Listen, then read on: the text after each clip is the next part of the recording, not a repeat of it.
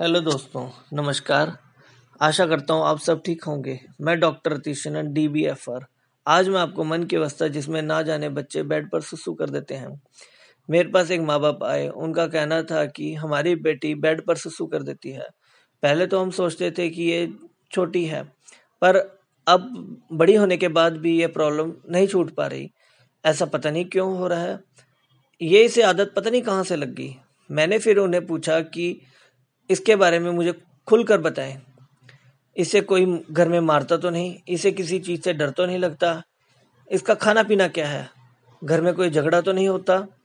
तो बेटी ने मुझे बताया कि मुझे रात को दूध पीने का बहुत शौक़ है, जिस कारण मुझे रात को बुरे बुरे डरावने डरावने सपने आते हैं।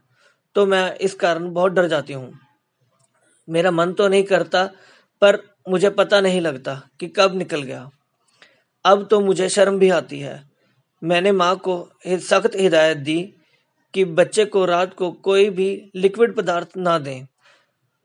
अब यह समस्या हर एक घर में होती है और इसके बहुत सारे कारण हैं, जैसे कि डर का, घर में कोई झगड़ा या मन की परेशानी।